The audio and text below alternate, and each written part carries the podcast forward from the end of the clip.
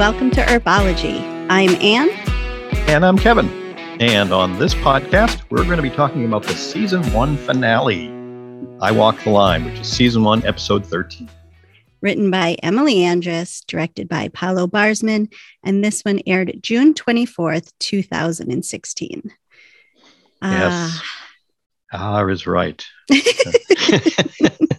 just to get it out right off the bat, as we often do, a reminder that uh, this is uh, a spoiler filled podcast, not only for this episode, potentially anything in the series as well. So if you're new, wonderful to have you, but this is not the podcast to be listening to.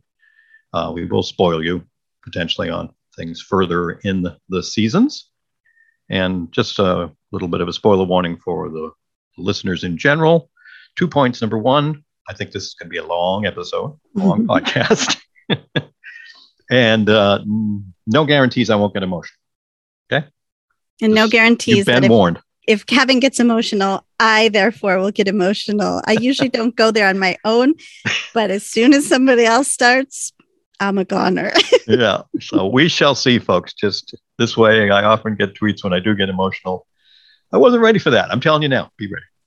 Maybe since you're so ready, it'll just you it won't happen. But you know what? If it does, it's what we love about you, Kevin. We've all Oh, come to expect this. The day you stop crying, we are all going to worry very much. We'll be like, something is wrong with Kevin. He needs to see a doctor or something. Yes, my heart is always on my sleeve. And for this show and fandom, it's going to come out. We love it. But yeah, this episode left us with so many cliffhangers. We know that we would come to know that Emily is great at having season finale cliffhangers and is the one who usually writes the season finale. Yeah, and no shortage of them in this episode. Not at all. There are so many points to talk about, and so many things happened, and so much, you know, looking ahead for where it might go in season two, and even looking back, dropping bombshells uh, on plot stuff too. Yeah, this was our first our first exposure to an Emily finale, and as we know, folks, they are just going to keep getting ratcheted up as we go forward. So it, it was a wow. And I think, you know, one of the one of the biggest cliffhangers right off the bat was would there be a season 2? And you know, Bridget addressed that in her postmortem with Emily and said, "I know you're already spinning ideas for season 2. Anything you can share." And Emily says, this is kind of a long one, but figured we'd start off this way. If we're lucky enough to get a season 2, more of everything you love about the show whatever you, the reader, like, that's what we're going to give you more of. And then she laughs. The truth, though, about season two, if we're lucky enough to get it, is that it's a gift because season one is so hard with laying pipes for mythology, what the rules of the show are, what the tone is, and who the characters are. Now, hopefully, this incredible fan base already loves the characters, so you can put any of those characters and scenes together and already have something magical. We just have to up the stakes as far as danger, drama, tension, and comedy goes. That's a challenge. I just hope we have the chance to do it. And she says some other things, but then she ends with I'm really proud of season one, and the response to the show has transcended all my expectations. That's an honest, true thing to say. I'm just blown away by the fact that the people understand this crazy show, get it, enjoy it, and fell in love with it. Whatever happens next, that's just been a career high for me and it's just it's really kind of cool to go back and see that because you know whatever the status of things are now. You know season 1 was a gift and we got 4 and as much as we want so many more it's nice to look back and go think that you know we just never even knew if we'd get 2 3 and 4 No, no, it's, you know, again, we've talked about the little show that could and being so far under the radar, we couldn't see the radar kind of thing. And also to have, because I, I remember reading that quote the day after that finale aired, because, you know, take the time to go through these and getting little goosebumps. Because, yeah, it was such an amazing ride as it built up and the fandom coming together and everybody just experiencing all of this and how amazing the Twitter experience was and fandom in general and the show it was just a in our gut, you know, speaking certainly for myself and I think many other fans, just wanted just give it a chance. Just somehow Syfy get us back for a season two and, and give this amazing team of writers and actors a chance to do it. So it was a tough, it was 29 days, folks. um, after this finale aired before we got the news. And for a show that didn't have a high profile and so many shows go by the wayside, you know, that was a long 29 days, I got to tell you. Yeah, I can imagine. I mean, at the time, that would feel long. Like me thinking about it now, I'm like, 29 days is nothing. Like, considering some of the other weights that would come up next, right? True. But I mean, you know, when certainly around that time, going back 2016, you know, usually if you didn't hear about a show getting, you know, networks now, a lot of them love to mention that the finale shortly after. And the show is coming back for another season. So mm-hmm. the fans know and can go out on a high and all that great stuff. So to leave us dangling with nothing. yes. You know, each passing day without anything was certainly getting excruciating. And that's, but that also was when we started to really see some massive examples of the Earpers and you know Twitter campaigns, letter writing campaigns at Syfy, you know all kinds of memes, a lot of the things that we now I don't want to say take for granted, but that we just regularly see. That was when a lot of it was just happening left and right for folks to get their energies out there. Mm-hmm. So, you know, just a great way to see it and know that it's been building over the the years. Yeah, and that to, to read a quote like that from Emily about you know it being a career high, and that's just at the end of season one and to see what would come of everything from there on out all the fights and the battles and the, the conventions and this this massive this massive fandom i'm, I'm sure she couldn't have anticipated what what would come of it all. Nope as, as she has often said you know just uh, we got it. We, we understood it. We we you know little show and folks got it. They understood what it was and how special it was. Yeah. You know, it's not it's something I don't ever want to lose sight of. You know, in that sense. No matter how many folks now can talk about it in the media and you know getting some of the accolades for the work done certainly for those who are involved but for us as fans to, to see that build and see it happen very very gratifying everybody that was involved was a reason why that happened so you know when we last saw the scooby gang they were in some trouble uh, which is often the case when we leave some of these episodes wouldn't be purgatory if they weren't. exactly. And it, it, was just, it's chaos when we open up. Everyone's poisoned. Everyone's trying to kill Wynonna. Uh, you know, there's basically a bounty on her head uh, in the form of, you know, we'll give you the antidote if you bring us Wynonna. And classical Wynonna, she's like cracking jokes, even though the whole town is like after her, where she just punches some guy that comes after her. And she's like, not now, Alan. just like I just love that component to her. Yeah. And you know, she still also takes time to give Doc a little bit of attitude where she's like, um, hey, you left us. And he's like, but I came back. Like it's fine as like all this chaos is going on around them. And then she even says, Did you miss me? And it was cute because he's like, I never miss. Whatever. That was definitely Doc being Doc, wasn't it? Mm-hmm. They're so good together. and um, it's interesting too because when Doc shoots a human, she gets really upset and she's like, listen, I hate them and they hate me, but we can't shoot them. They're still humans. Like, let's not lose sight of this, Doc. We can't just shoot everyone. It's like only the revenants, only the revenants. Yeah. And she brings that out a few times in this episode too, even in some conversations with Willa later on. You know, the fact that uh, she may hate him or they may hate her or not like them, but they're still human beings. So yeah. she's still still got her moral compass in the right place. Well, and very much laying the groundwork of what Peacemaker's job is. Like, Peacemaker is there to kill the revenants. And, you know, she's, uh, she's the handler of, of, Peacemaker, the one who, who needs to do this. But yeah, not not humans. And um, you know, she she needed a little reminding of that in the beginning, but now, you know, she's definitely clearly on board now that we're 13 episodes in. Mm-hmm and you talk about the humor, the, the other small thing, but the thing that I just really love every time I rewatch this episode is when they're talking about dolls and Doc about taking care of Wynonna and figuring out what their plan is. I mean, the, the fact that they just throw her out the window. oh my gosh, so funny. They're just like, sorry about this. And she's like, about what? They just... About what? Out she goes. in that dress, head first. yeah, it's like I wonder how high that was, and I yeah, love that you can just kind of like hear like scream and like plop to the ground, like you can hear fall in snow kind of sound effect. Yeah, that's great. That's great in the uh, in the closed captions too, talking about her hitting the snow, and it just uh, I'm sorry, it makes me laugh every time. Well, and it's so funny because she enters the Wainwright through a window and she exits through the window too. Window yeah. Also. you're coming in the way you, you're going out the way you came in. I don't know. yeah. That's classic. Yeah. And then um, we've got Willa and Bobo at the gate, and um, this is all just bad. It's very, very bad. it is. Yeah. And uh, we still we still think she's got Peacemaker, and I'm like, oh no, this is going to totally royally screw everything up.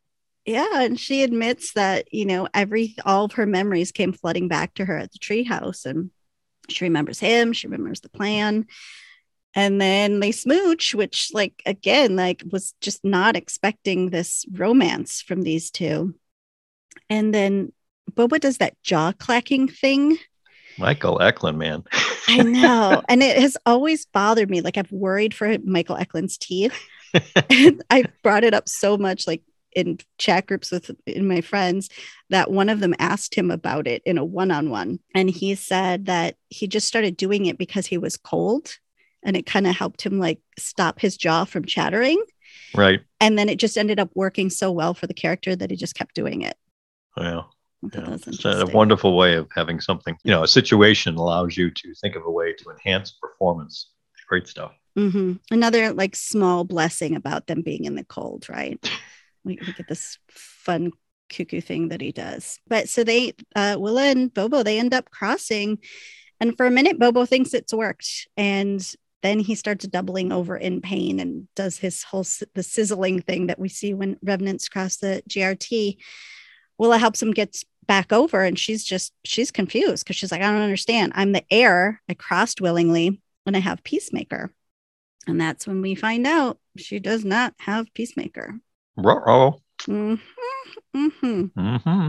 And then next we see, I just thought the scene was so funny. I don't know why, but it's like the way Waverly is scampering across the road, like with the bad guys hot on her heels. It's like she's like a little mouse, just like running from like one corner to the other. I rewound two times because I was like, I just think it's so funny the way she runs in that giant dress in this scene. Oh, um, yeah.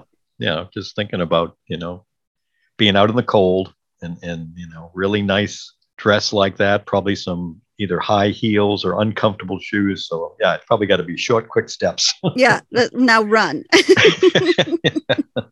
And, and duck behind a car. behind this car. And just when you think you made it oh no someone chloroforms you. Yeah there you go.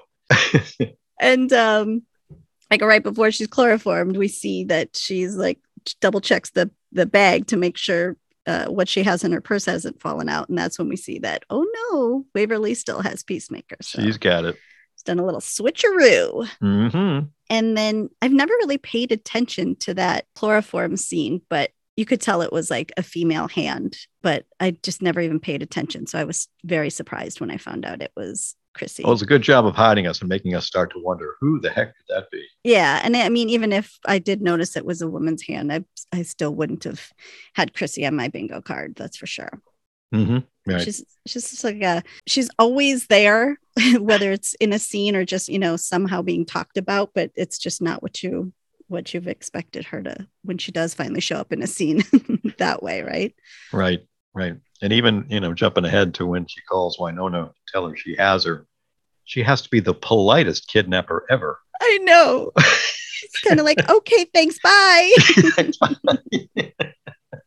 but bring me your head. bring me your head when you come. Yeah. uh, if you could, please. It's just yeah. very uh, Canadian there, right? yes. Even possessed. Uh, uh, back at the gate, you know, Bobo's like, okay, Wynonna's in on this. She must have taken Peacemaker. And Willa doesn't think so. She's like, Uh, and she's like, no, it, it, couldn't have been her. But Bobo's like, no, she's smart. And Willa's like, she's a sucker. And Waverly's useless. And then he says, she's intuitive. And then she has that great line where she's like, what is this? Talk about how great my goddamn sisters are day. yeah. Which again, yeah. I just love that ability for her to go from just like this cold, harsh character to like, even when, even her delivery of the lines is kind of like harsh, but they end up being funny. She knows how to hit the point, but she's got, you know, again, at that point in things when the plan has now failed and all Bobo's doing is throwing, you know, compliments towards his, her sisters. Yeah, I'm surprised she's not more angry at him. Well, and it's like you kind of have to wonder, like, who wants this more at this point, her or him? Because she seems like more pissed off than he does, even with all of his anger and desperation that you can see. I mean, he's like, oh, another year that I failed at this mission, right? I get one shot. Right. Mm-hmm.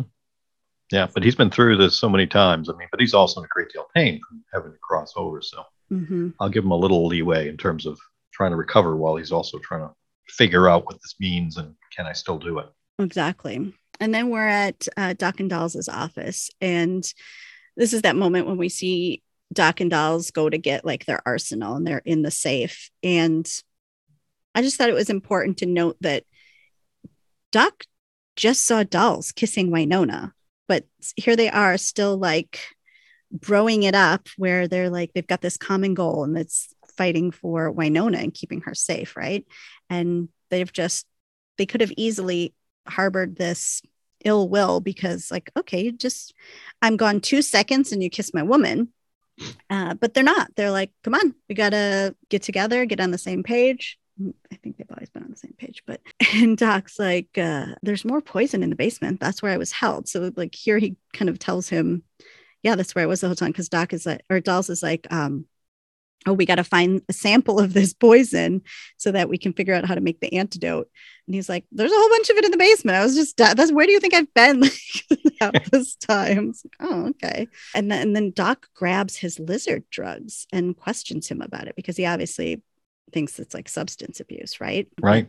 Dolls comes clean and says, doesn't tell him everything, but just tells him that he's been taking it for a long time and it helps keep him alive and some parts of him dead. Yes. Yeah, it was good to see him open up a bit. I mean, what gets lost for some folks, and, and I try to focus on it a bit too on the re-watches, is this is an outstanding Doc and Dolls episode in terms of their relationship. Mm-hmm. Because as you pointed out, you know, with with him having just shown up, you know, having just gotten back from having been kidnapped and all, and um, shown up and see seeing the two of them kiss, the two of them are able to get past things for the sake of what needs to be done in several scenes in this episode. So that's, you know, that's another great example. You talk about building characters and caring about them, you know, the friendships and other things. This was really a lot of great Doc Dolls interactions. Right. There's a, yeah, there's a lot of like real defining moments, like them really working hard together. Um, and then the next moment too, when who comes barging in during this moment but Haught she sees the safe open, her face lights up, and she's like, Whatever you got planned, I am game. uh, and Dolls tries to do the whole like, This is classified, you know, it's above your pay grade kind of thing. And uh, Doc's just like, Listen. And he just gives her the quick rundown. it is a great summary of the entire season. it is. And it's so fast. And uh, I like too when he's like, Yeah, and I'm Doc Holliday. Yeah, the Doc Holliday. So it's like not only all this, you know, paranormal crazy stuff, but like, oh yeah, and I'm a super old gunslinger from back in the day. Okay. and I forgot that she didn't even know that yet. We're 13 episodes in and she still doesn't know his true identity. Again, it, as we talked about, it's because, you know, she's not in a ton of episodes this season. So, you know, there wasn't a lot of interactions. There wasn't. But how can I love her, her so much if she's only been in a few episodes, Kevin? Because of who she is. I forget that she's only been in a couple episodes. but as much as I love this scene and Kat does such a great job with the looks on her face in like Flynn and everything, I can't help but feel bad after Dolls, you know, welcomes her to the BBD and then we know what's going to happen beginning of season two when they have I, to kind of pull her back. I know because the look on her face, she yeah, is just glowing. She is made for this, something she's always wanted, kind of deal. Yeah, he, she's just beaming, and like the way he tosses her that shotgun, and she just catches it. Which yep. I know the women in this show are very sexy with their guns, all of them, the good ones, the bad ones, all of them. Yeah. Yeah, so it's wonderful to see. Obviously, at that at this point, first time right. through, it's like, woohoo, she's on the team. And then you know, now that we've been through the seasons, kind of like, oh, let's see, two, it's gonna hurt when she gets left out. Yeah, but too, it does help you to really, you know, if you didn't feel, if you didn't understand in the later episodes why she was so hurt. Mm-hmm. It's really mm-hmm. good to revisit this and see how, yes. you know, it took 13 you know however long that is in purgatory time episodes to get her caught up. And she, the look on her face how she is just so excited to finally be looped in when she knew stuff was going on. I mean she didn't even hesitate. She was like oh yeah that totally tracks. Like of course. Other people would be like i'm sorry repeat that again. She was like no i'm up to speed. Let's get busy. Yep poor Haught another reason why we all love her mm-hmm. Back at the homestead, Wynonna's looking for Willa. She's looking for Waverly. She doesn't find them, but uh, Pete shows up and he's another one of the poisoned ones. And um, thankfully, Willa shows up with a giant cast iron pan and saves the day, clonks Pete on the head.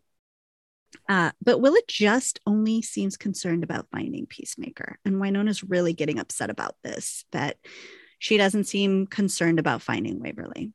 Very very telling isn't it? Yeah it's i think this is like the small seed being planted finally in in wynonna's head that like why aren't you worried she even says like why aren't you worried about waverly? She says that you know peacemaker is just a gun. Waverly is waverly. Yeah that one hits. Gotta mm-hmm. tell you that one hits for because, me. That means a lot. You know we all know peacemaker isn't just a gun unless you're comparing it to waverly then it's just a gun. Yeah. You know, another thing that I don't remember if I really caught on first, maybe a couple times through watching this episode too, in these exchanges right now between Willa Willa refers to the town folk as meat sticks. Mm-hmm. Now that's got to be like a ding, ding, ding red flag. Mm-hmm. I think so. That's, you know, or at least maybe now in retrospect, it's much more telling to me that, okay, she doesn't care about any of this. Right. And in this scene, she does another one of those, you know, reminders. It's just saying that like these people aren't revenants. We can't just kill them all. Yeah. And yep. and she's like, she even asks Willa, she says, Would you? Like, we can't just kill them all, would you? And then Willa says that sometimes being an Earp means making right decisions, to making the right decisions to survive. Mm-hmm. So it's like all these, if you really listen to what she's saying, She's not, mm-hmm. this isn't a quiz, but you're not answering properly. like I say, telling all building blocks to the Willa isn't your Willa, our Willa. I think yeah. she refers to her later. And um, during that, you know, this conversation, this whole scene, this conversation, the phone rings, and that's when Chrissy calls. Um, and she says that Chrissy sounded like she sniffed enough glue to bankrupt a model airplane factory. Uh, oh, Emily, just perfect stuff. Perfect. I know. You've got this tension, and then you've got like, come on, she's It's like, God, I wish I was that fast, like in a crisis. Don't, don't we all wish we could be that good on the point, huh? Right. and I think during this watch through and after that scene, something just clicked in me. And it's like throughout this series, we've seen so many themes play out. And I think the one of the biggest ones is just going to bat for and risking it all for the people you love. And like this may be considered, I mean, not maybe, it's considered a sci-fi horror show, but it's really a love story when you think about it over and over again. And I just started thinking about like all the different like love stories within this show. And you know, you've got the Earp sisters' love for each other. You've got Bobo's love for Willa. You've got Constance's love for her boys. Wyatt's love for Doc. Doc's love for himself, but also Wynonna, uh, Nicole and Waverly. Jeremy's selfless love for Robin later on. Mama's love for Julian. Nedley's fatherly love for Chrissy and Nicole. It's just like this theme of love is so embedded in there. And that was just like off the tip of my head. I'm like, okay, how far can I go with this love theme? I'm like, gosh, it's a, really a long just, way. Yeah, long it's just way, like a really is, great love story. Which is why the show, again, the how special it is because as you view it, no matter what might be drawing you into it, or which ones you see first, again, those might resonate or might get you to look at it. But then each passing episode, each passing season, you get more of those.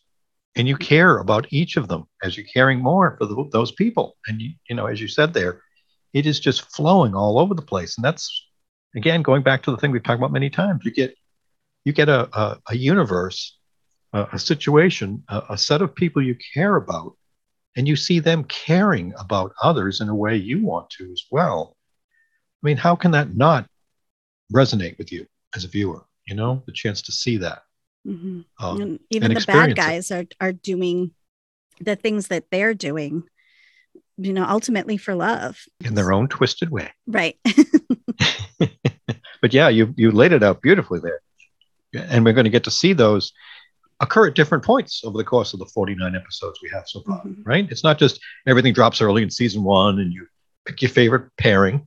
Right Um, you know, we've got some of these here in season one, and that's going to build into things that happen further down the line, and people are going to make sacrifices and choices to protect the ones they love, um, and and take that further and further, and it just layers in as we go along. You know, that's what's going to lead to to the end of season four, the wedding, the interactions between these characters, um, be it the the you know romantic love or, or others. Uh, it's all going to be there. And, and to go back now as we do and see some of it happening here, seeing some of the foundations uh, of those, right, right down to Nedley a little later in the episode in the, in the alleyway when he kind of stands up to the townspeople to say, hey, you know, we help make—I don't know who she is. We Mhm. got to give her a shot to do this. Right.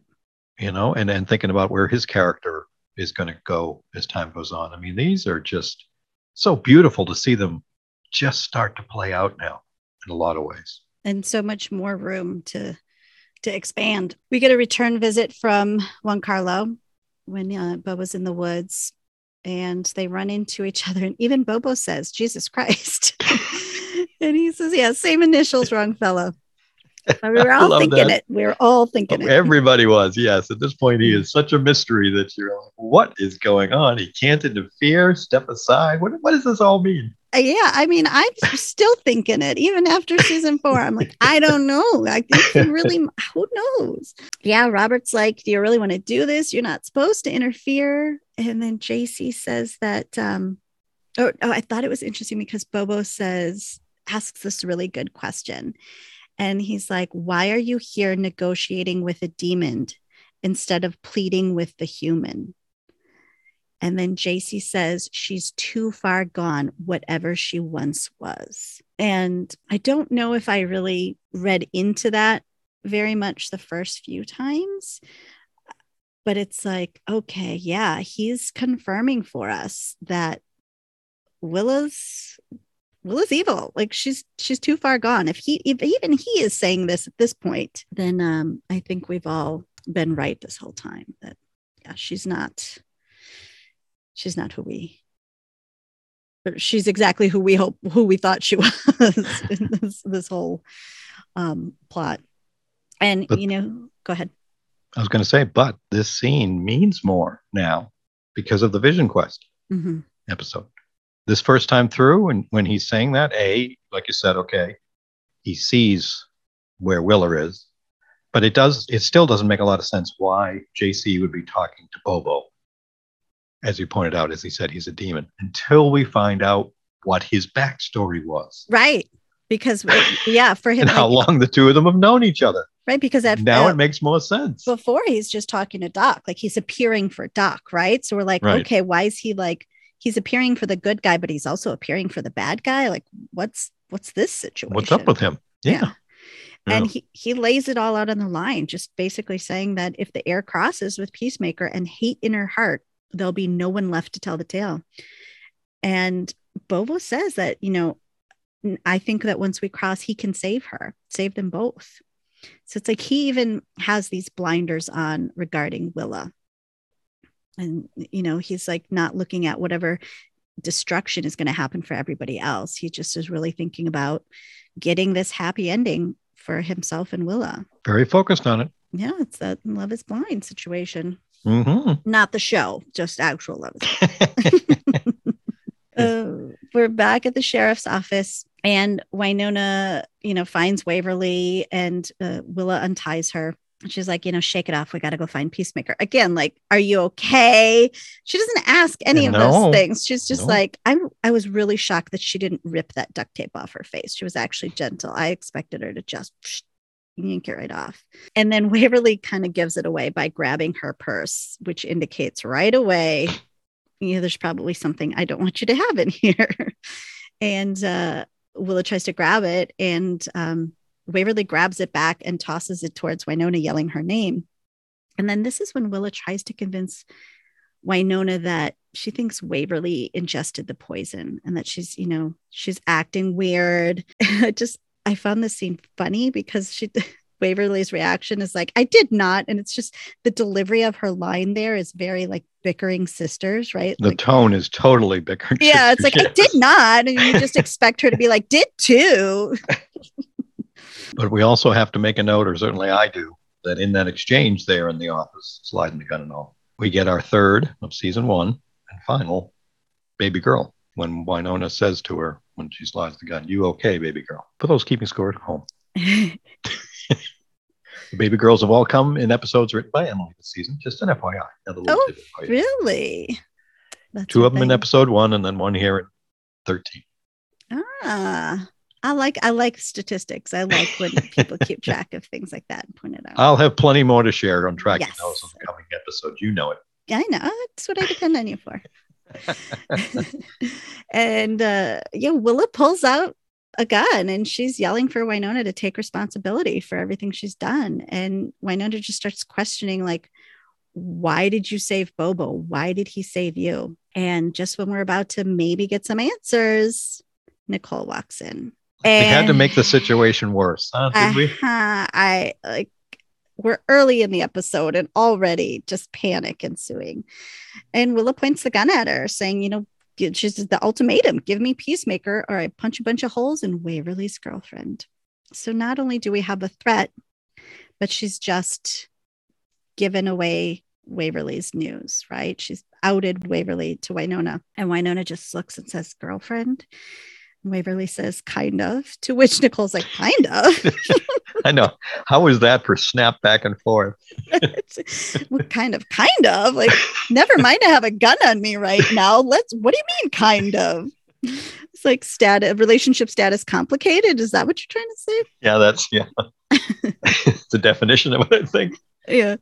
And Wynonna doesn't think she's she'll do it. And Willa doubles down. And um Wynonna's like yeah I'm not giving up peacemaker. It's the only thing that can stop Bobo and Waverly starts pleading and says Wynonna I love her um you know she just kind of looks around and says that and it's it's very under her breath and I had always wondered if Nicole heard that and I asked Kat in our interview on the Why Not podcast if Nicole heard that. And Kat said she believes no, and that she played it that way.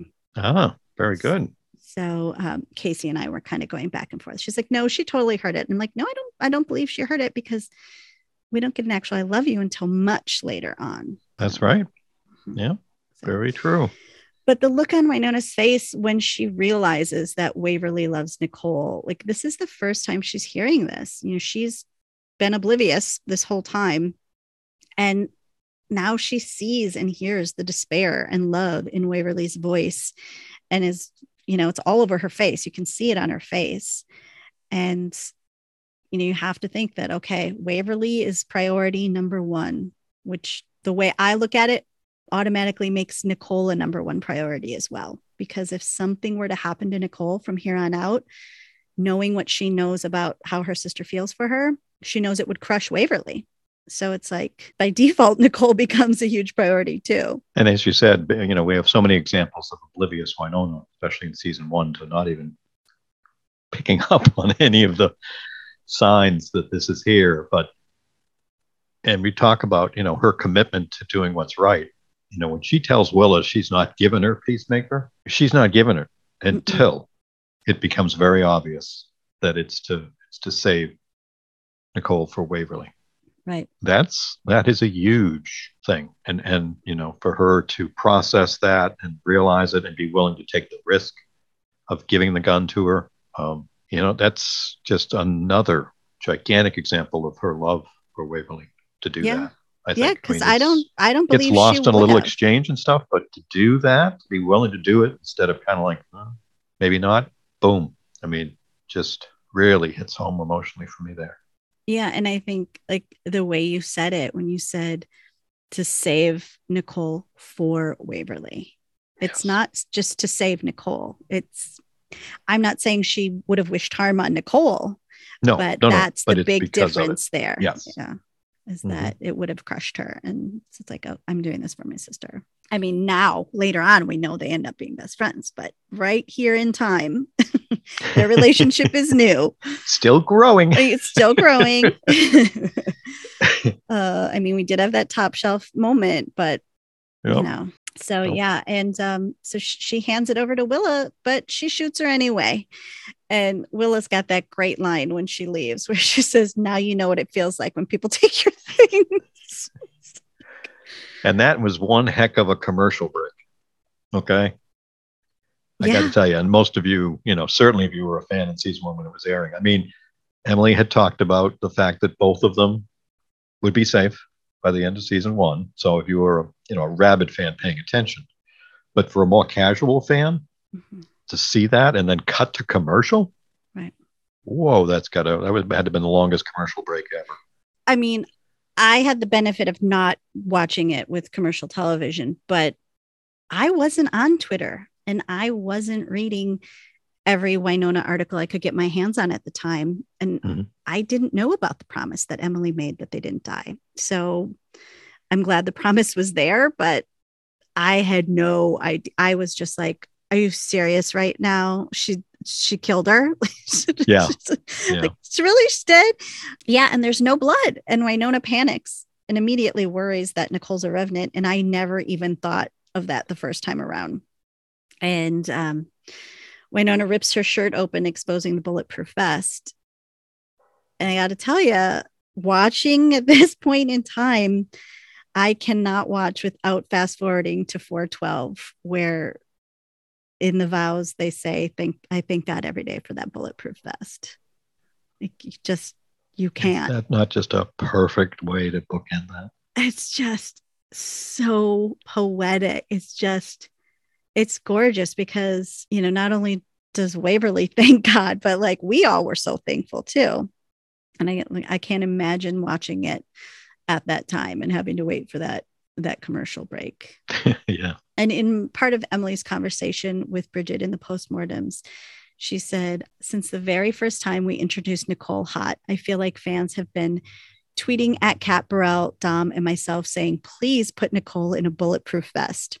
I was like, did they get the script? How did they how do they know that that's where we're going?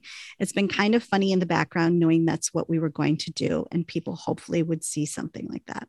So she knew the whole time that she'd be wearing a bulletproof vest, which I thought that's kind of cool to see looking back now. Yes, it is. But, you know, of course she would, because that's standard operating procedure for when the town goes crazy, Kevin.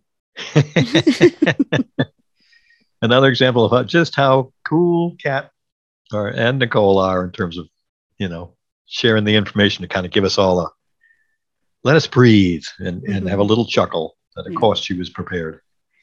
And it's just, I, the mix between like you have this moment where you, you gasp because, oh no, one of our your favorite characters has just been shot. Waverly's love interest, but also just seconds ago, Wynonna just found out that they're even in a relationship and that her sister even is interested in women. But then we have this sweet way that Wynonna kind of lets her know that this is all okay with me, where she looks at her and says, finally picked a smart one. And she just looks at her and winks. Yep. And Beautiful. the, yeah, the look that Waverly gives her back, where it's just like, all right, I've got my two favorite people in the world safe for this moment in time, right? Like for a split second, there's that tiny little peaceful moment. it's just filled with love and everything's going to be okay. And she even gives her their moment, like, yeah, yeah, you guys do that. And she, you know, has this sweet little kiss. And then, like, okay, time's up. She chucks a jacket her. She's like, let's get up and get going. And and this too is to me a great example, and we're going to be see so much more of this in the coming episodes and seasons. But and you just pointed out great example where this show can take you from terror, oh my God, what just happened, and then to that sweet moment of of her acknowledging it, the you know the the looks that can go back and forth between Waverly and Nicole um, super smart. I mean, come on, that's just beautiful when she says that. Uh, and, and, and the show can do that in, in a matter of moments back and forth, you know? And that's, I think, a very unique kind of thing from a lot of shows. They can have big moments. You know, you can be concerned or you can see a lovely scene, but to be able to quickly move between that because of the scope of what's happening in the episode, it's it's something just for me anyway, just to stop and appreciate that it can be done that way between the writing and the skill of the actors in delivering it. And because you feel it, or at least I do, you can feel that, as you said, the gasp, but then the little chuckle, and then even more of a chuckle and and you know heading off to, to deal with the bigger problem.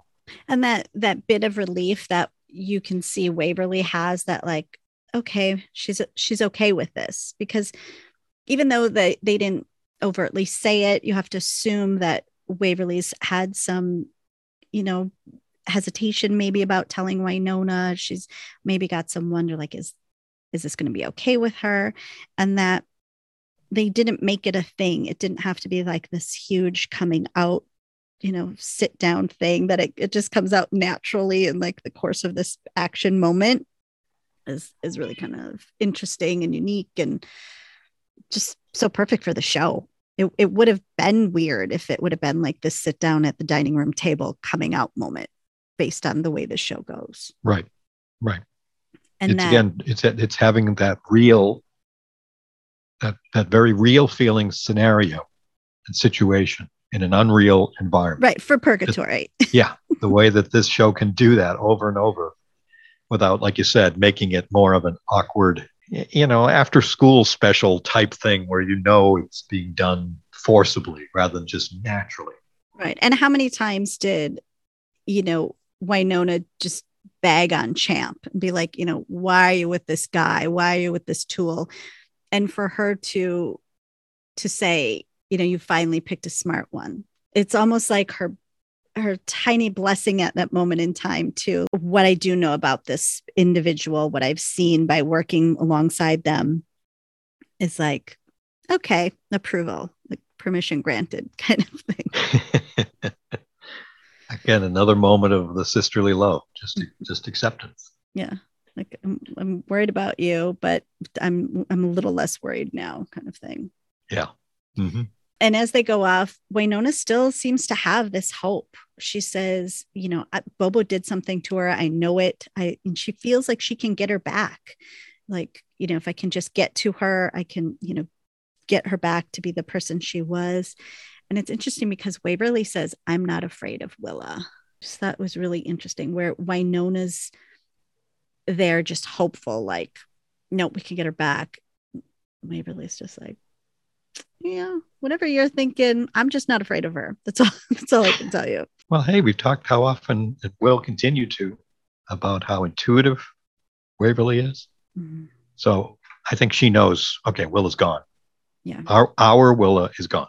No, I feel like she's known back. for quite a bit. Yeah. yeah I feel like and, Wynonna truly is the only one at this point in time who is still hopeful. Should, yeah, hope against hope kind of deal because mm-hmm. she just wants it to be back to those good times and to have it. And also, Wynonna is dealing with the the heir part of this and doubting herself as the heir and thinking Willa is better, as we see from some of the other discussions, and well, her and Doc in terms of her having to take her on. So there's also got to be some doubt playing in Wynonna's mind of I don't want to have to deal with the situation if we can't get her back, kind of deal. Yeah, so it's it's the two of them. You know, it's that dynamic of of three people in this situation, three family members, three sisters that, you know, looking at it radically different. Right. And, you know, then we're in the alleyway and we've got that angry mob. And Wynonna tells, you know, the mob, like, just take Waverly or leave Waverly. Sorry. So we see the mob and she's like, leave Waverly, take me. She's ready to do the sacrifice. Like, she feels like, okay, this is it. I'm surrounded this is how it's going to go down. And and nedley shows up and i guess it wasn't really as clear to me before but he's also drank the champagne. I mean i yeah. know mm-hmm. i know chrissy said that because that's what the call was about. She's like i need i need you so i can get the antidote for myself and my dad. But he looks at wynonna and he's like you know you've really gotten yourself in in quite a pickle. And then he goes on kind of to to bag on her, just like so many people have done before, talking about how she's caused so much pain for so many people. And she's also just been a real pain in his ass. But then he goes on to say, you know, that Bobo and his mob aren't like them and they've never been like them, and that they can't turn into an angry mob and kill one of their own, or they'll just turn out just like, you know, like we become one of them if that's what we do. And then he just goes down his redemption arc where he's like, Wynonna is what we made her and will be worse than that because we'll have had a choice. And then he shows how much faith he has in her by saying that nobody's going to die because Wynonna's gonna, not going to let it happen. And just early on, seeing that, you know, this whole time he's just kind of seemed gruff and really not necessarily on Wynonna's side. But when I think about it, like he is saying all these things even after he's poisoned, which shows to me even so much more of his character because we see what the poison did to everybody else in the town. It made them like violent and crazy and you know willing to do whatever Bobo kind of said, but not him. And and it's just when you reflect on it and think back to the early episode interactions with him and how much we all were yeah, okay, kind of hate that guy. All right, let's, you know, get him far away from Wynonna. Um, to see where he's now built himself back up to and to be willing to risk it, his own safety, Chrissy's safety, the townspeople, with his belief that Wynonna can find a way. That is some major, major stepping up for him. I mean, yeah, he's put all of his eggs in that basket, right? Yeah. Like, right. So he he's had to have believed in her this whole time that would that would be an interesting thing to kind of have had an insight on. And, and we're going to see some of this, not the, from negative to positive, but in the, the way he's going to interact with Nicole, you know, his belief in her, playing the long game with the Tucker and, and other things that are going to play that, you know, and, and he kind of showed this to us, I think, uh, when he had that scene with Dolls, when he finally came clean with him about knowing stuff, told him to come to the bar and to you know sit on a stool and just observe, watch mm-hmm. people. So he's been watching Wynonna, or at least the new Wynonna since she's been back, um, and and you know being smart enough to see some of these things. So yeah, the the fact that because as we say sometimes in a TV show, a lot of important things don't happen on screen, but I'm just visualizing him having had some things happen to finally realize that yeah, she she can do this. Well, you and have you to said, wonder too when Nedley knew all this stuff about the town. Like mm-hmm. I'm sure it's slowly progressed over like just putting the pieces together over years and years of being on the force. But at some point, it must have also clicked with him that, oh, this trouble with Wynonna, there was truth in some of that. And when he says that Wynonna is what we made her, it's it's kind of like him admitting that whole we all know this town well they don't all know which is so bizarre but he knows that this town has been riddled with the revenants all this time and that you know everyone has just kind of said she's crazy. And yeah it's just it's a huge moment for nedley mm-hmm. and for my, I also, my relationship with nedley at this point. Yes that's good. Then that's kind of where i was leaning to in the i wonder too how much of it he feels guilty for helping to create it for her in terms of the town's perception and everybody you know how much like you said, at what point did he realize this and maybe realize she was just the one who could see it and could eventually be the one to help save them? Mm-hmm. Uh, you know, when when might that have been, and when did he feel bad for his part in that before he finally realized it and had to back off a little to go more on her side? You know, it just it's fascinating to think of the character and his growth that way for me. Um, well, there's some similarities between like Nedley and Wynonna too, in that they're both just kind of these hard asses uh, on the surface as well, but mm-hmm. really soft deep down. And even when even when she's leaving, before she leaves, she turns around and she's like, Nedley, are you okay?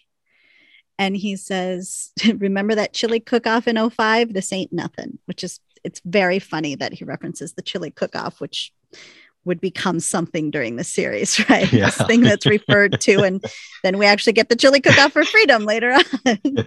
but so it's like she's as much shit as he's always given her and as much crap as she's, you know, given back to him, she's even stops and it's like, are, are you going to be okay with like can I leave you with this bunch of crazy people right now? Right.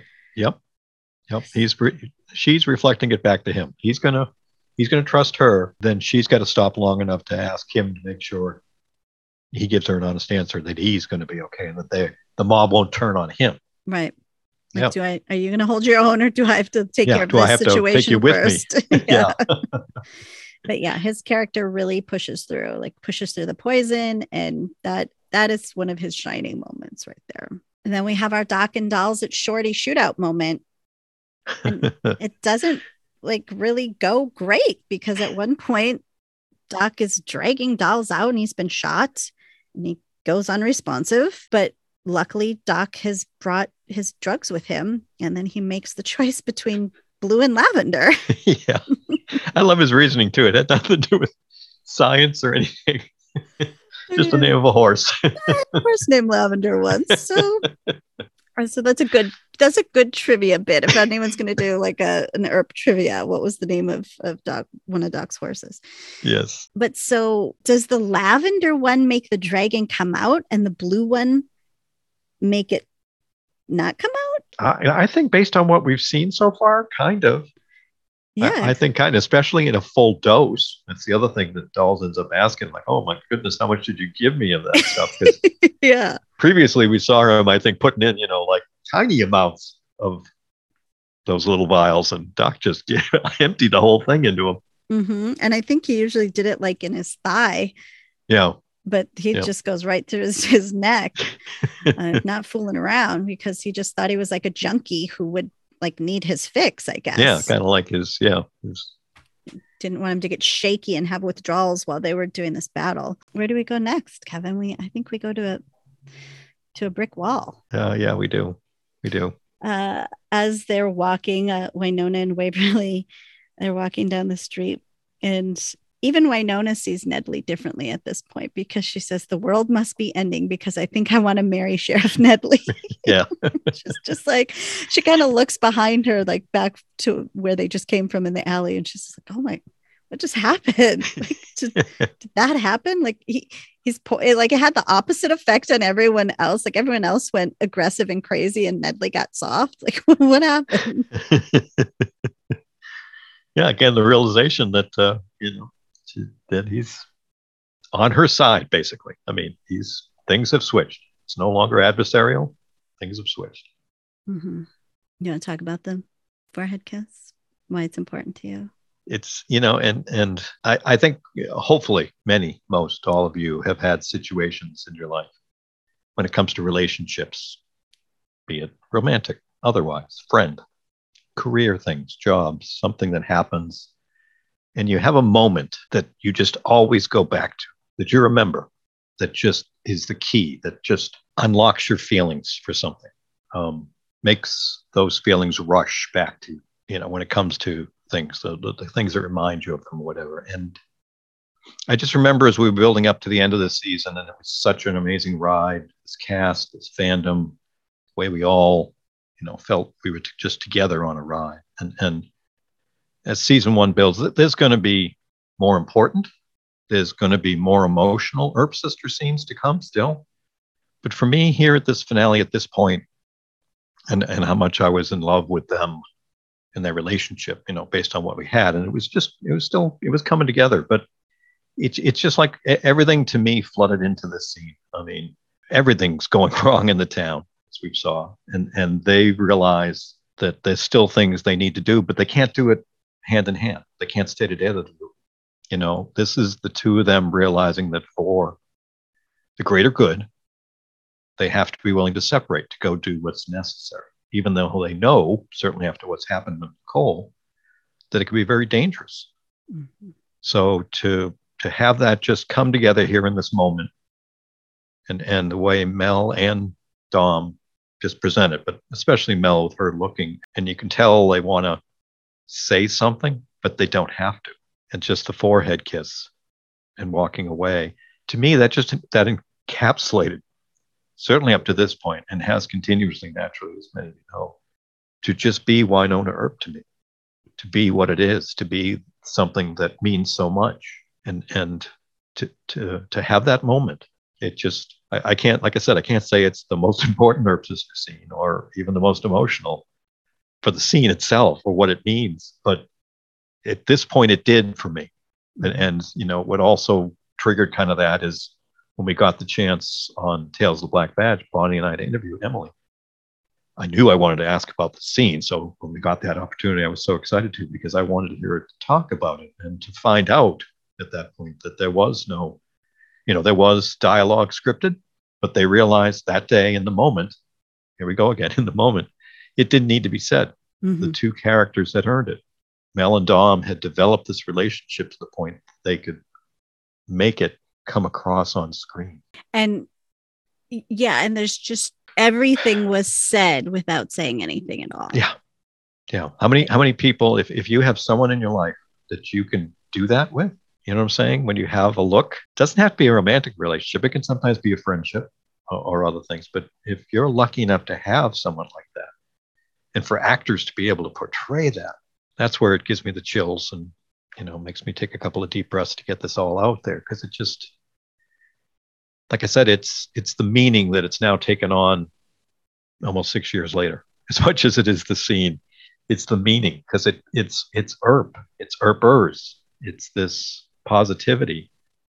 Uh, it's all of it, mm-hmm. and it's encapsulated in just a few seconds on screen. And and to be blessed, totally blessed, to have so many of you and so many other fellow fans know what it means to me and be able to share things with me gifts or when something happens to mention it or so that other people reach out and care you know about me and all you know uh, it's tough to put into words. It's sweet too when people begin to know you enough to know like what scenes are your scenes what scenes are your jam. Yeah. Or even i remember when i did finally get the the chance to live tweet at the tail end of season four to just know like what situations would be situations that would tug at your heartstrings. Yeah, I remember you and I doing doing virtual, like we're actually doing the shots, but we're tweeting each other like we're taking that shot now, Kevin. we're doing shots of whiskey when we like, okay, we're gonna need this right now. Um, it's a camaraderie, but also that we have this this big difference between Wynonna really wanting to fight for her other sister, for what she for the sister that she remembers, right? Like she's yes. still stuck in that that fairy tale land of this is how she remembers Willa to be. And then she has her other sister that she's been away from for quite some time, but we can see how quickly they reformed that bond and how strong it is because we have this this what they maybe think is possibly a goodbye like we're fighting up against forces we don't really understand right now. And it's just that moment where it's like they told each other what they meant to each other without saying anything at all. Very very sweet. And i remember hearing or reading something where mel was saying like i don't have a sister so i don't really know what to do. And i remember her saying something like I don't know, am I doing it right? Is this is this what they would is this what a sister would do with like with the forehead kisses? Um, and to see that Mel was unsure if she was playing a sister correctly, and um, uh, she's made me want a sister. so like, I think she did it right. well, the two of them talking about it certainly too quite a bit at the Earp Sister panel at Earp Expo. The fact that neither of them had a sister but they could create this relationship. Mm-hmm. I mean, come on. I mean, that's and it's funny too because I thought of this in, um, you know, we, you know, in talking about some of the behind the scenes content we get with the digital subscriptions, like we always try to bring some things in. Um, there's a couple of short, like one minute um, behind the scenes items that weren't attached to a specific episode um, here in season one that you got when you got the digital subscription and one of them's just kind of behind the scenes. It's just showing some fun stuff of, of the cast members on the set.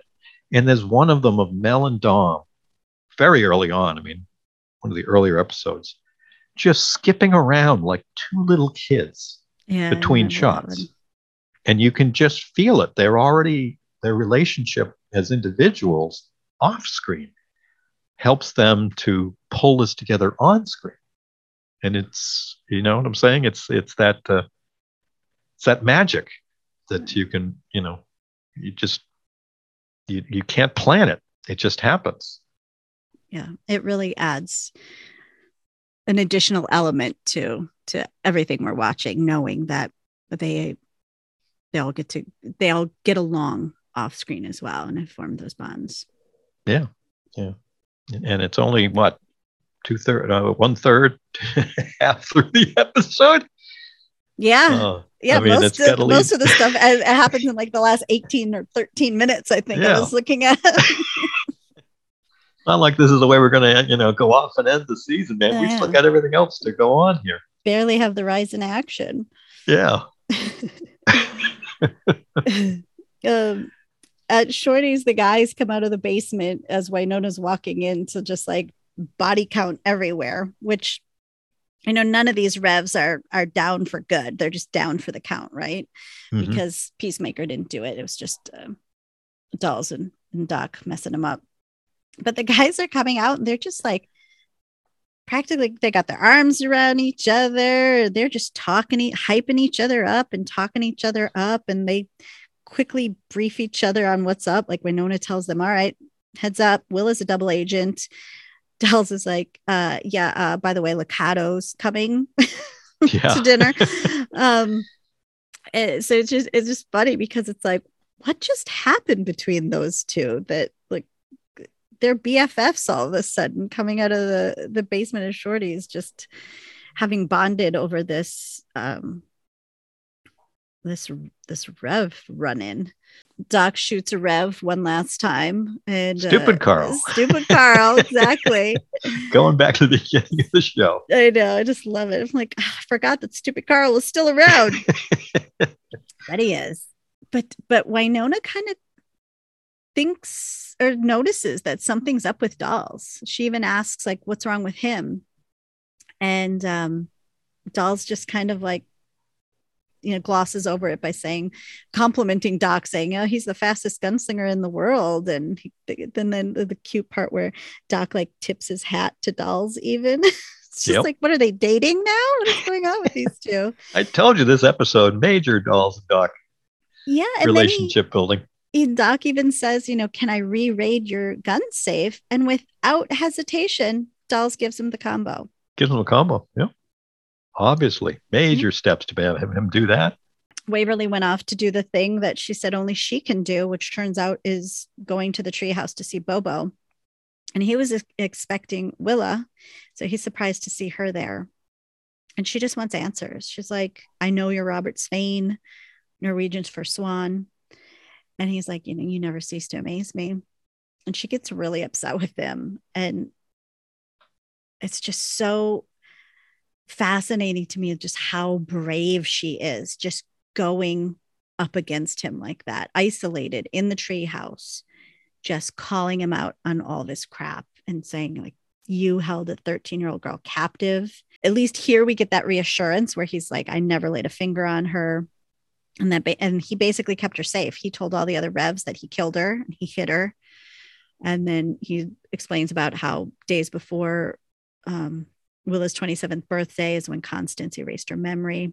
And then he says that that's when he went a little bit crazy. So, you know, we get another glimpse of, you know, Bobo wasn't always this way, which of course we find out in the Vision Quest episode. But it's so interesting now to hear him say that, like, that was that was one of his defining moments in time that made him really perhaps become more edgier than he was.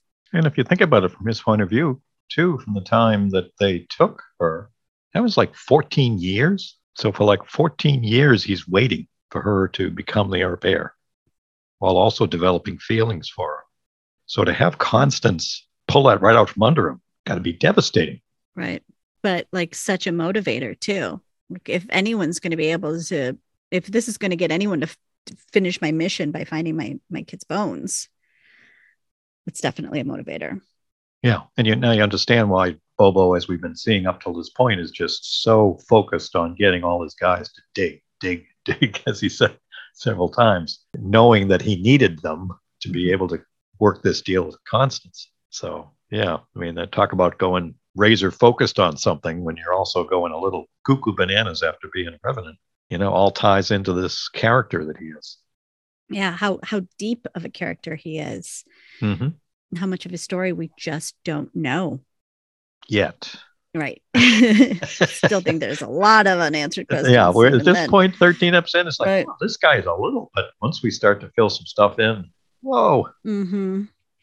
And he goes on also to say about how he used to watch the girls and he thought about saving Waverly. And she's like, Oh, but you know, you didn't do it because I was the heir. And that's when he tells her that she's not even an Earp. I remember Talk just about like, dropping a bomb. what are you even talking about right now? That was one of those rewind. What did I just hear? hmm Uh huh. And again, at that time, never thinking she was an angel, just like immediately thinking, well, if you're not an Earp, what, are does you? That mean? yeah. What does that mean? And why would this guy know this about you? Yeah. And if he knows, like I immediately went like, don't even tell me she's like part rev. Like what? How could this even be possible? And then when he hears Willa's voice, he immediately tells Waverly to hide, which again, like he's protecting her, which didn't make sense then Until until the vision quest. and it's like, oh my god how often are we going to say that? Yeah, Yeah. exactly. What's he doing protecting her? like at that know? time there was no explanation. Like why why would he Yeah. care? Why would he not just, yep, use her for some bargaining chip or something? Yeah. It's just mind-boggling how that like w- it w- comes back and feeds into like the previous stories. It's just so genius. Yeah. It's also interesting in the postmortem that this scene was the last one they shot. Season Yeah. one. Yeah, I thought so too. Like, Yeah. They were all like waiting in the wings with with champagne for this scene to wrap. yeah. back at BBD, Wynonna is, is like, all right, let me hear the pep talk about how I can, you know, take on my sister and win. And Doc starts talking about his dog named Plucky, which I think is also another great trivia question. and how, which I love how Doc, when the conversation starts, you have no idea where he's going with this, right? Just like, what are you even talking about, Doc? How is this even relevant right now? But he goes on to say how his dog Plucky got bit by something and got rabies, and Wyatt offered at the time to put her down. And Wynonna, great funny, where she's like, oh, Old Yeller might owe you some royalties. Royalties on this story. like, I think I've heard this story before, and I didn't like the ending. But he always thought that he needed to be the one to, to put his dog down. And he also starts talking about, you know, we could just run. We could get a house in the country and raise chickens and grow barley, which is just really interesting because it's like, is this Doc putting his cards on the table so early in the story? Like he's willing to settle down with Wynonna? He's willing, I think, because he so wants to protect her. And he knows that the any confrontation with Willa is probably not going to go well. Right. So he just emotionally, I think he just jumped to like a, hey, if you want to run, I'll run. But it's so not like Doc, but it is when we think about how much he cares for her. Yeah. But yeah, that kind of came out of nowhere. That wasn't. Yeah. So I uncharacteristic. may not have understood where the Plucky story was going, but we eventually got an end to it. But Uh, yeah, the farmer idea. Yeah. hmm And Wynonna has these self doubts. She's like, you know, she's better than I am. She's faster. Uh, I, and she just, she truly doesn't think she can beat her. And Doc says, but you're still going to try. And she says she has to.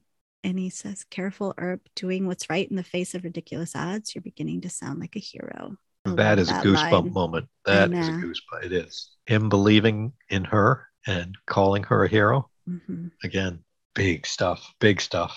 She's the goddamn Earp heir. She's always been a hero. She's got this. but she's also so real, right? Because she has self doubts, just like all of us do. hmm Okay, it's this is not someone who is just on a pedestal, and this is such a great conversation to reinforce it. You know, because talking about what a hero is sometimes is is doing what you know has to be done or doing what you know is right, even if everything tells you you're going to fail at. Well, and it, it, it- she is so human. Like, you know, sometimes we wonder, like, she's a hero, but she's a but she's human. And there are times when we've been like, but is she like got superpowers or whatever? And there are times when when it seems like she has this huge ego, right? When she does her her big speeches where it's like, and I'm the goddamn Earp heir, and did it like, but underneath, like on the right day, like she's still gonna have those doubts, which is which is so good to see these these these moments of vulnerability that shine through when you know there are other times when she's just up here and it seems like she's just full of herself and nothing can bring her down. No she's human. Of course things are going to make her yeah. have doubts. She says whatever happens willa is not a dog and i'm not putting her down. And then he says let's hope she will still come when you call. That is such amazing foreshadowing. Yes it is. Even with it like right in front of my face i didn't see coming. Like they basically just told us what was going to happen. What's going to happen? How it's going to play out. At the Wainwright, Lucado has shown up and she's pissed off. Yeah, she's mad that Dolls has never mentioned that they're two Earp heirs. And he's like, listen, I just found this out. Calm down. And this whole time, you know, BBD has, you know, Dolls is like, I've kept them from getting out like i've i've been helping kind of protect the triangle. And she's like yeah but now we want to see what happens if this guy opens the gateway. This is eh. this is when my opinions of bbd went way down. Yeah it's you know? like they just want to see what'll happen. Like yeah what is this like a a game? Yeah you know, this these... is not like something you just experiment with. This is a big deal.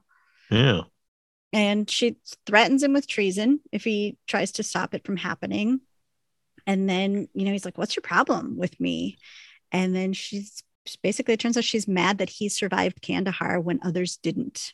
So again her situation boils down to love too right? Because don't we find out later that it's like her husband or something yes yeah here we go. Yeah Wynonna brings it up near the end of this episode saying she can tell it's personal even mm-hmm. though we don't have that information yet. Here we go Lucado showing your showing your cards. Willa and Bobo start walking to the boundary, and uh, Wynonna and Doc show up. And Bobo's like, you know, Willa, go ahead. You get a head start. I'll catch up with you. And Bobo starts deflecting Doc's bullets. And I forgot how cool this scene was, where he's just like bending air, making the bullets like go around him. And Wynonna pulls out a machine gun. And, you know, of course, Bobo snatches it because he can do that with metal. And that scene's so cool because it looks like she's just giving him the finger. But no, it's got the ring from the grenade on it. it serves two purposes. yeah. I was watching with my wife and I'm like, Did you see that? And she's like, What? She gave him the finger. I'm like, finger? No, look what's on her finger. So I rewound. She's like, What? And I'm like, just watch what happens next. I'm like, it was a grenade. Come on, that's awesome. Not only did she blow him up, but she flipped him up at the same time. It's classic Wynonna. But I have to tell you, when the grenade goes off, and I almost texted you this to give you a heads up, and Doc is blasted to the ground, and then Wynonna hovers over him. Oh. It just took me right to 411 oh, when shit. they have the standoff and the gun blast goes off in his face and he flies back to the ground and then she hovers over him. Wow. I had not thought of that. Holy crap. Yeah. I, I, I, oh, my little hairs standing up. Ooh, so good one, want, Ann. If good you want to play along at home, in this episode, it's like around timestamp 3202. And then he says, It's okay, love, go on. Yeah. And I was just like, when he said that, and she's like hovering over his body, I'm like, oh my God, I've seen this. I feel like I've seen this before. And it just took me, like I said, right to 411. And then in 411, it's around the 30 minute and 43 second mark. If you want to like go back and just just roughly, you know these off the top. Uh, just head. roughly. Yeah, yeah. I didn't make notes or anything. Just random, um, random stuff. but so you know, and not exactly, but it's like I when I find myself feeling like the like, oh my God, I feel like a little deja vu, like I'm getting like a spidey sense. Where did I feel this feeling before? I was like, oh gosh. But yeah, it took me right to that episode. I was like, oh, and again, it's like beginning, you know, season one, season four. Book Bookend open, bookend yeah. closed. and then, you know, Doc's there on the ground. He says, "Go on, love." And Willa or Wynonna chases Willa down. And Willa's like, "Respect your elders, bitch." I just love the humor mixed in with the stuff. Uh, Wynonna's like, you know, wake up and realize who you are. And she's got that, you know, that tone of voice she gets when she's doing her like Wynonna speeches. And uh she's like, yeah, w- you know, wake up and realize who you are. But Willa crosses, and that cool moment starts at the gate where we start to see the runes appear. The Yes, same ones, yeah, the same ones we see on the inside of Peacemaker. And when Peacemaker glows, that was a cool tie-in. Sure was. Starts to get Uh. really dark on that side. Everything, everything is happening. Yeah, shit's going down. and Wynonna's just pleading for Willa to stop. Like, you know, if you don't stop, I'm going to stop you. Willa talks about the irony that, you know, this would all go down here. This is where their mom used to take them when she couldn't take any more of dad's fists. So again, we get that glimpse of just how horrible Ward was. And then Willa says that, you know, Bobo doesn't know that he wasn't the only one that showed up in the treehouse making promises in the night and that death can be a mercy. Who showed up? More bombs, more Yeah. bombs going off. Just like, what is going on? Willa also does say this point where she's like, I'm doing it for you. I know you don't believe this, but I'm doing this for you. You know, kind of like a mercy thing. No more purgatory, no more curse, no more Earps. I don't know that I believe her. In her head, though, I believe she believes it. Yeah, this is true. I could see it. Villains, villains' own versions of the stories. Yeah, Yes, yes, from their perspective. Mhm. And she definitely doesn't see herself as a villain. Right. Doc goes to get Bobo, and Bobo's like, "It's trust me, it's not me you want, but the old one." And we still don't know who the old one is at that point. So no, like, we're just getting explosions and things coming out of the ground. We don't know what's going on. yeah, it's like, what are you talking about? The old one. And Willa tries to shoot Wynonna, but Peacemaker doesn't work for her. And she's like, What's going, you know, Willa's like, What's going on? What happened? And Wynonna says, You went wrong. Yeah. It's like Wynonna, like it clicks for her at this moment, right? And she she actually says, say it out loud. Again, more evidence on Peacemaker making choices. Mm-hmm. Mm-hmm. Dolls shows up and shoots Willa, but he doesn't get a clean shot. And this giant serpent grabs her. And this is when Wynonna aims Peacemaker at her and tells her to make her peace. And it glows blue for the first time. And. I didn't even realize until I read this passage in the postmortems with Bridget that it has different runes on the barrel as well. Yes, yes, yes. Yes, yes, yes. So Bridget had said in the postmortem, you must be clairvoyant because my next question was about Peacemaker's new color and design. That was a beautiful special effect, by the way. And Emily says, I love that special effect and I think it's so beautiful. Usually, when Wynonna shoots a revenant, it turns yellow and has satanic runes along the barrel. This is blue, and the gun even made a different sound, which I think is neat. That begets the question how aware is Peacemaker? Is it sentient? Does it have some way of determining intent or what's in the user's heart? It seemed to pick Wynonna over Willa and realize Wynonna was the true heir because Willa was too far gone. She was on the side of evil versus the side of good. I love that Peacemaker did that and would love to explore what else Peacemaker can do going forward. Yeah. Let me tell you, Emily, if you didn't know, it's going to be a sword. It's going to going to be a key. Like, it's Gonna be a lot. And it's gonna generate so much conversation. Twitter, articles, podcasts. mhm. Yes. all the Yes, was- speculation, the theories. Again, another part of an Emily written finale. Okay. If you're not an Earp, if someone else came in the dark, if Peacemaker's going blue, Yeah, like we've just changed the rules of the gun all of a sudden. Um, yeah, and so we're we're left with this about Peacemaker, and you know, looking forward because we this is what we do here. We're gonna see it. It happens for Willa, it happens for Rosita, and it happens for Constance. Um, you know, there are tons of different theories about why that could be. Some of them are like they're not truly revenants. Peacemaker's job was to do revenants? Does it show like the user has remorse? And then I was making the connection of like, they're all women. Like, Ah, we don't have any of the answers. no, never- just more com- just more conversations around. it. yeah, just so fun. But again, like this is a season finale.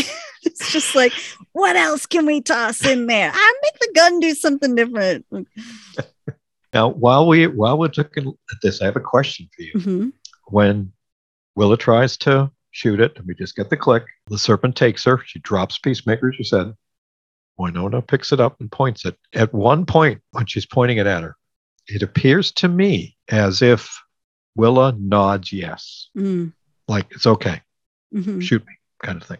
mhm. Especially after the previous mention of death being a mercy.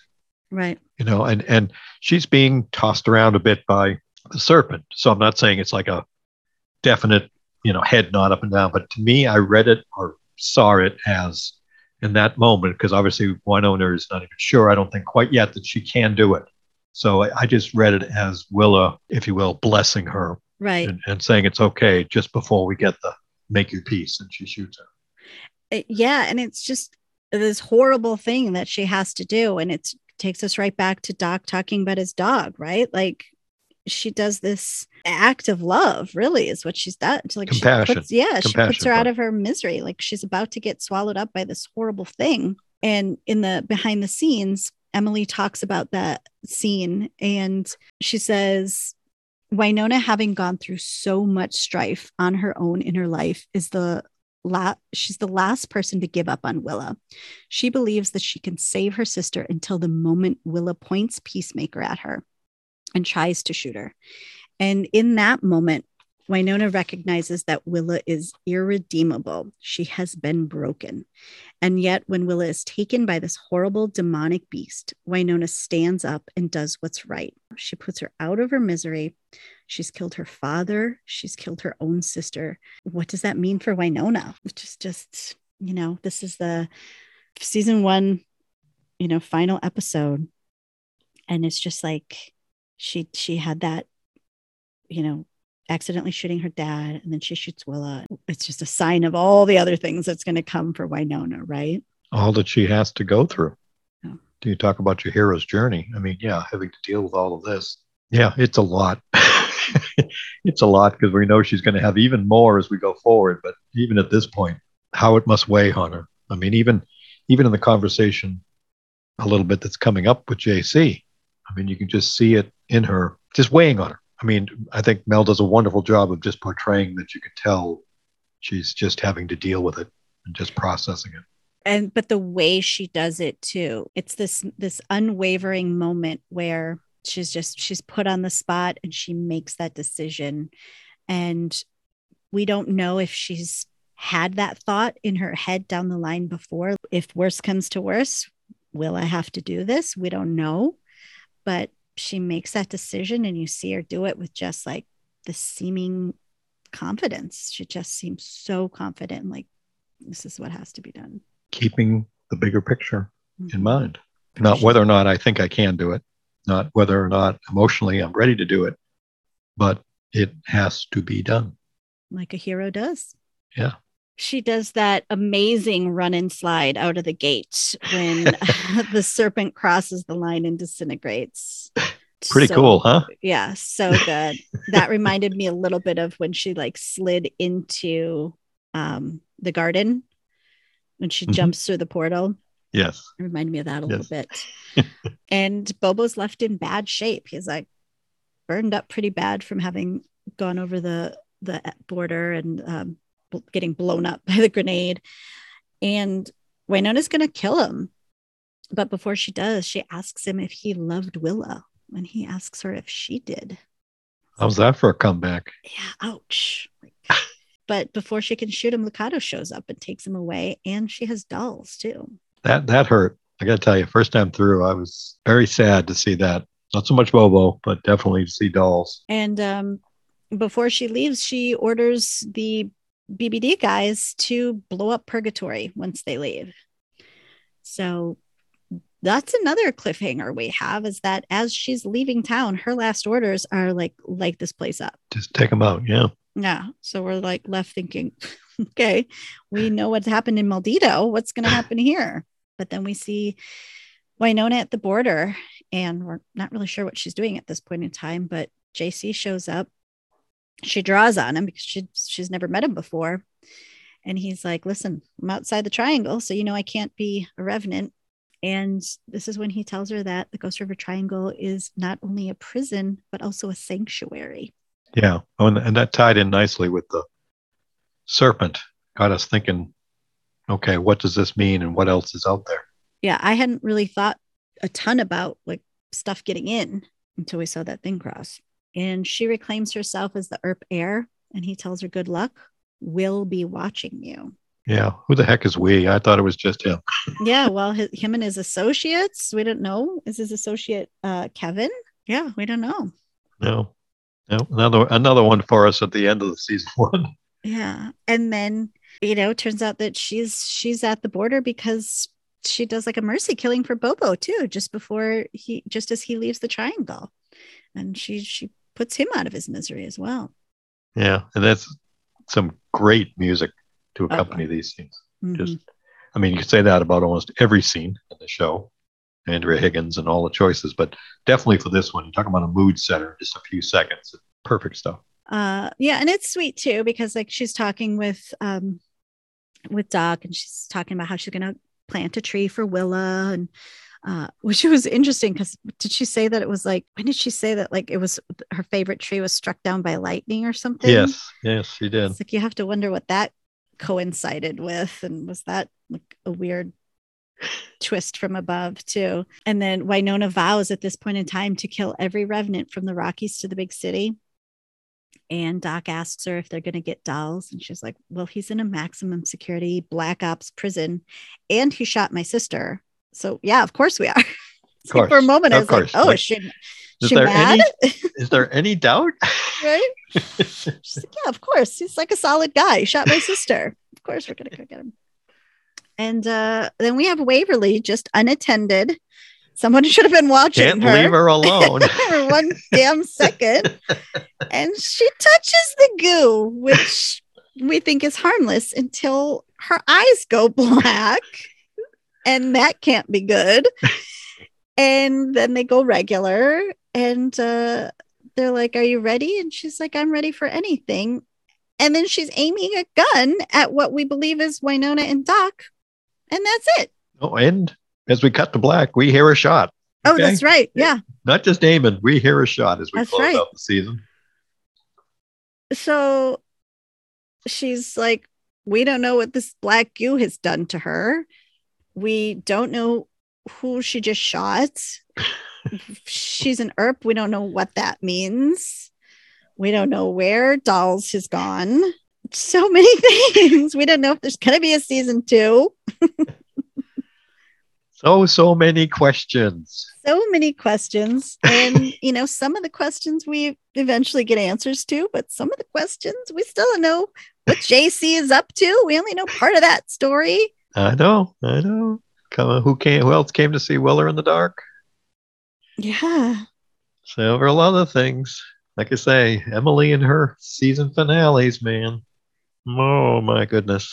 So, so many things. And and you know, for those of you who came to the show later and could literally on Netflix just go, okay, up 201, boom. Those of us who are watching live, 50 weeks, folks. 50 weeks between the season one finale and the season two premiere. We had a long time to think and talk about all these things. Yeah. I just like trying to I can't I can't even put myself in your shoes. It's just like uh yeah, it just ate everything up with a spoon. Like a greedy little child. and that's okay. I mean, it still it, it made for fun conversations. It certainly wasn't going to be boring. Uh, once we knew we had a season coming and nobody wanted to wait, but there was plenty, plenty as we've you've out perfectly to talk about, speculate on, wonder oh, about. I mean, we're still doing it now. So it's like, yeah, there's it's nonstop, non-ending. No. And yeah, so we made it through the first season. Yeah. And like, I feel like we discussed so much, and yet there's so much more to discuss. I know when you think about it, yeah, in terms of the season, you know, one whole season and, and so many mysteries and so many foundational things for these characters and relationships. But it's only going to get more emotional. It's only going to get more meaningful. And, yeah, it's it's going to be something. Oh. I also found it interesting the, you know, the behind the scenes uh, content that we talk about here in season one up through up until this episode. Most of the behind the scenes, not, not most, I think actually, I think all, they're only two or three minutes long. I mean, it's great, quick talks with the cast, things here or there, but this one uh, is actually over six minutes in length, and it's mainly the cast and Emily talking about the journeys of the characters and what it all means. But it's also a good precursor that leading into season two now and beyond, these uh, behind the scenes videos are going to get longer and we're going to get more content and get a chance to really dig deeper into into what uh, characters are doing, some of the story bits and, and all. So it was kind of to me kind of like a you know not that I knew at the time, but looking back on it, you had to see that this was the start of giving us more because um, we were all just craving you know more content. Yeah, and what a special treat that is to have those additional little snippets of of life behind the scenes and uh, little stories and vignettes of what's going on. I really enjoyed those. I'm, I'm glad that I've purchased all the digital content so that I, I have that. Yeah, can't recommend it enough, especially if you're a deep diver like we are as far as the content and all, because especially as you get into two, three, and four, the, that behind the scenes stuff is just wonderful.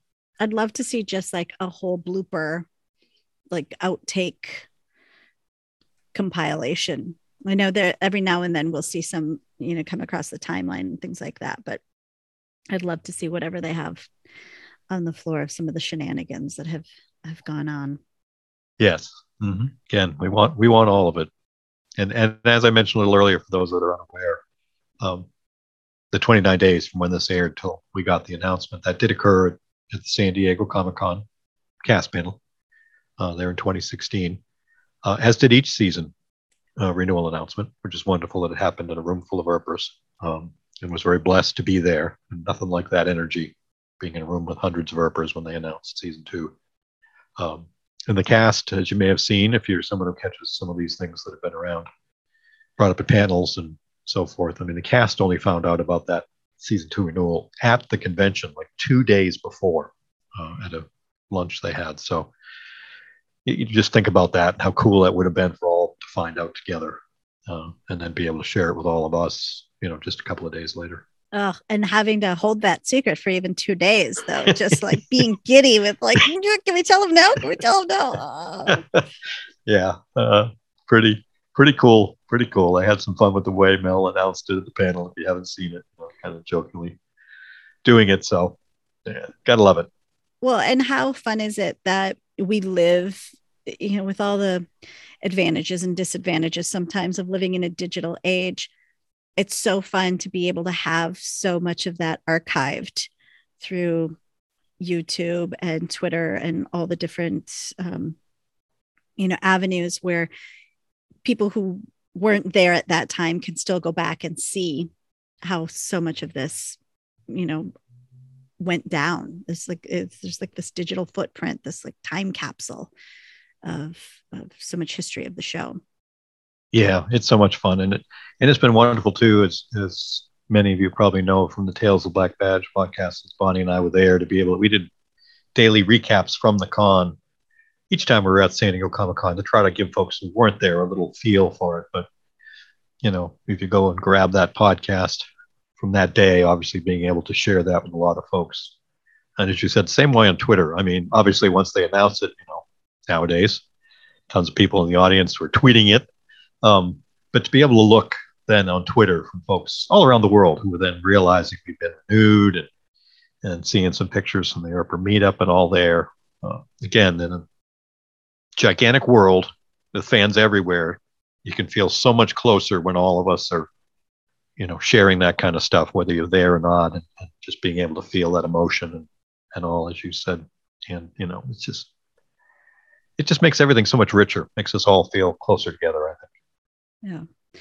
And we're about 19 days away from Palooza 2020. Uh, yes, 20. as we record this. not 2020. I'm still in my time vacuum. 2022. yeah, and uh, you and I will be uh, doing. You'll be a guest on our live podcast at Palooza. So I get to share stage with you. Fine, I'll finally get to meet you in person. Yeah, yeah, share it's going to be so wonderful. Get to see folks again in person. Two and a half years since the last EarpCon uh, happened. So for the folks who've never been, like you said yourself, and for many of us now in the last couple of years, we've become friends online only to be there in person and have a good portion of the cast. And, you know, the folks at Earpapalooza work very hard. You know, Allison, Laura to set things up and the volunteers. It's, yeah, it's going to be Christmas morning for Earpers. It's a huge undertaking. Kudos to it them. But yeah, if you see us at Palooza, say hi. Um, you can always say hi to us online by reaching out to us at earpologypodcast.com You can leave a voicemail. You can email us directly at earpologypodcast at gmail.com. And you can interact with us on Twitter at Earpology underscore pod. But um, we'll probably come to your ears one more time before Palooza, and then we're probably going to uh, take a break for a couple weeks because we'll be at Palooza and then recovering from Palooza. roller coaster ride is real. The anticipation, the excitement of being there, and then afterwards it's going to be a bit of a coming down. Yeah. we'll, we'll, have the post con blues that everyone talks about and has warned us about. But uh, luckily, it's it's the first of a, a few more coming up that we'll get to do. So. Yeah, yeah, that'll be great to see some more of those and to see folks having a blast. So, yeah, as Ann said, if you're going to be there, if you see any of us, please say hello. Um, it's going to be wonderful to get to meet many of you for the first time in person, uh, and some others that we've known for many years. So, very excited, having fun, just leading up to it, man. It's going to be something to, to get there. See everybody. Yeah, and in the meantime, we love hearing from you. We love hearing, you know, tell us what you think about Peacemaker. Um, any any other things that you thought about during the, the first season? Drop us a line. We love hearing about it. Absolutely any any of the methods work. It's been great interacting with you folks, and back some emails or tweets. Just makes it so much more fun. It's so exciting every time anyone shares that they're listening or has a question on what we're doing, folks. You know, you can tell we love it, and, and we love that you interact with us to make it an even better experience. Absolutely. And until next time, we'll see you later. Take care, all.